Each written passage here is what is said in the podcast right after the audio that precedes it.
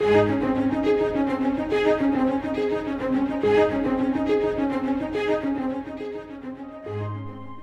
is no name like the name of our God because there is no one like our God. The many divine names used in Scripture reveal His perfect nature. Let's open the Word of God today with Scott Pauley and learn more about the name.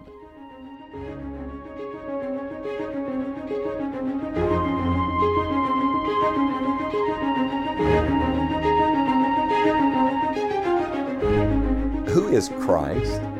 Not, not who does somebody else say he is. Who is Christ according to the Word of God, and who do you say that he is? Uh, the last time we looked at the name of Christ, we saw a conversation Christ had with a group of religious leaders in Matthew chapter 22, where he asked them, What think ye of Christ? He made it personal to them. But in the very same book of the Bible, he had a conversation with one man, a man we're well acquainted with named Simon Peter. In Matthew chapter number 16, the Lord Jesus Christ asked his disciples in verse 13, Whom do men say that I, the Son of Man, am? And they said, Some say that thou art John the Baptist, some Elias, others Jeremias, or one of the prophets. He saith unto them, But whom say ye that I am? Well, that's powerful, isn't it? Uh, look, ye brings it home, makes it personal. Not what does your church believe, not what does your pastor say, not what did someone else tell you, not what did you read in a book somewhere, what do you believe about the Lord Jesus Christ? You see, this is the defining difference between believers and unbelievers, those who have real relationship with God and those who do not. What do you think of the Lord Jesus and who do you say Jesus Christ is? Before we see Simon Peter's answer, could I just point out to you all these names that the Lord used for himself? Notice that he first used the name the Son of Man. Uh, we have established already that was his favorite title for himself. So he connects himself to the men he's talking to and to us, praise God. And the people answered and said, Well, some think you're John the Baptist, and some think you're Elijah, and some think you're Jeremiah one of the prophets. He said, But whom say ye that I am? Do you hear the I am there again? This was a, a term that these disciples had heard repeatedly throughout the three and a half public years of ministry and preaching and teaching of Christ. I am. He was connecting himself, of course, to Jehovah God. Whom say ye that I am? In verse 16, Simon Peter speaks up. And Simon Peter answered and said, Thou art the Christ, the Son of the living God. I love this. Jesus said he was the Son of Man, and Simon Peter said, Yes, and we believe you are the Son of the living God. He also uses this beautiful title, Christ, Anointed One, that we've studied. And Jesus answered and said unto him, Blessed art thou, Simon Barjona, for flesh and blood hath not revealed it unto thee, but my Father which is in heaven.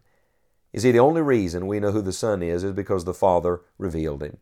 And the only reason we understand something about the nature of our Christ is because the Heavenly Father has allowed us, through the Word, to come to understand the name. And we're in the New Testament. We've examined already uh, Christ in each book of the Old Testament. Let's briefly just walk through the New Testament. Who is our Lord Jesus? What is His name in each one of these books of the New Testament? Well, in Matthew, He is the King of the Jews. You remember Matthew reveals Him to that Jewish audience as the Son of David and the Son of Abraham. He is the Messiah. In Mark, He is the perfect servant, an emphasis on His hands and on His labor, on His miracles. In Luke, he's the Son of Man. Uh, the beloved physician reveals so many unique things about the humanity and humility of our precious Savior. In John, he is the Son of God. He is the Word, the Word that was in the beginning with God, the Word that was God. He is the perfect expression of God to mankind. In Acts, he is the ascended Christ. Oh, but he's also the continuing Christ because in the power of His Holy Spirit, He is working through His church. In Romans, He is both just and the justifier of those who believe on Jesus. In 1 Corinthians, He is the resurrection and the life. In 2 Corinthians, He's our comfort. In Galatians, He's the one who sets us free and we stand today in His liberty. In Ephesians, that book of fullness, He is all the fullness of the Godhead bodily and He is the head of the body, the church. In Philippians, He is the source and sustaining of all of our joy. In Colossians, He's the preeminent one. Remember Colossians 1.18, that in all things He might have the preeminence. And He is the one who brings completion to our lives. In 1st and 2nd Thessalonians, He is the one who has not yet come again, but is coming again. In 1st and 2nd Timothy and Titus, He is our shepherd, He is our pastor, He is he is the perfect minister. In 1st and 2nd Timothy, he is our mediator, and in Titus, he is our blessed hope. In Philemon, he is the one who is both forgiving and restoring. What a beautiful picture of what Jesus did for us. He takes all of our demerit and we take all of his merit. His righteousness goes on our account and our sin debt went on his account at Calvary. Praise God, that's the Son of God in Philemon. In Hebrews, he is better.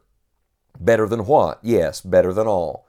Better than the angels, better than the Old Testament types, better than that tabernacle in the Old Testament, better than the law, better than Moses, better than all. Jesus Christ is the Son of God. He is the means by which God speaks to us in these last days through His Son.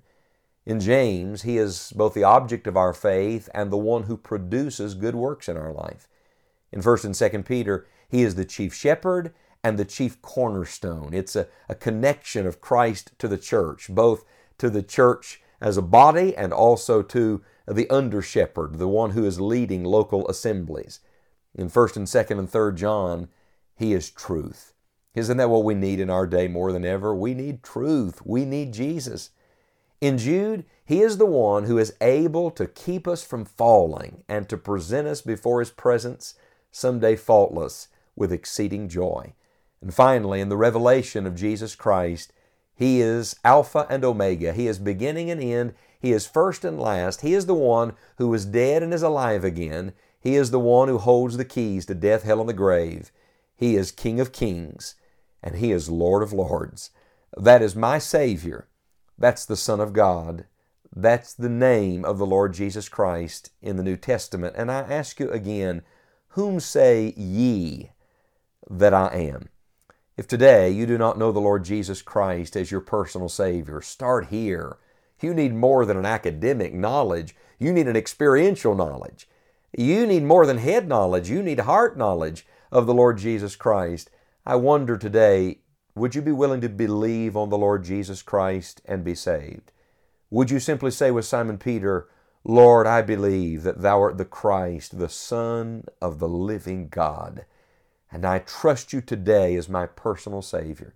And if you've already received the Lord Jesus Christ by believing on the Lord Jesus Christ, uh, could I challenge you today to talk to Him? Simon Peter was having a conversation with the Lord Jesus. Could I challenge you to have a conversation with the Lord Jesus today? Uh, to renew your own vow with God? and say to the Lord Jesus, I do love you. I thank you for, for being my Savior. I thank you for bringing God to me and me to God. Help me today to be a true follower of Jesus Christ. You see, friends, we have the privilege of being identified with the name that is above every name. You see, when we say we are Christians, we are identifying with the name of the Lord Jesus Christ. And I want to challenge you today don't be ashamed of that name. No, love the name, revere the name, honor the name, speak the name, because there is no name like the name of our Lord Jesus Christ.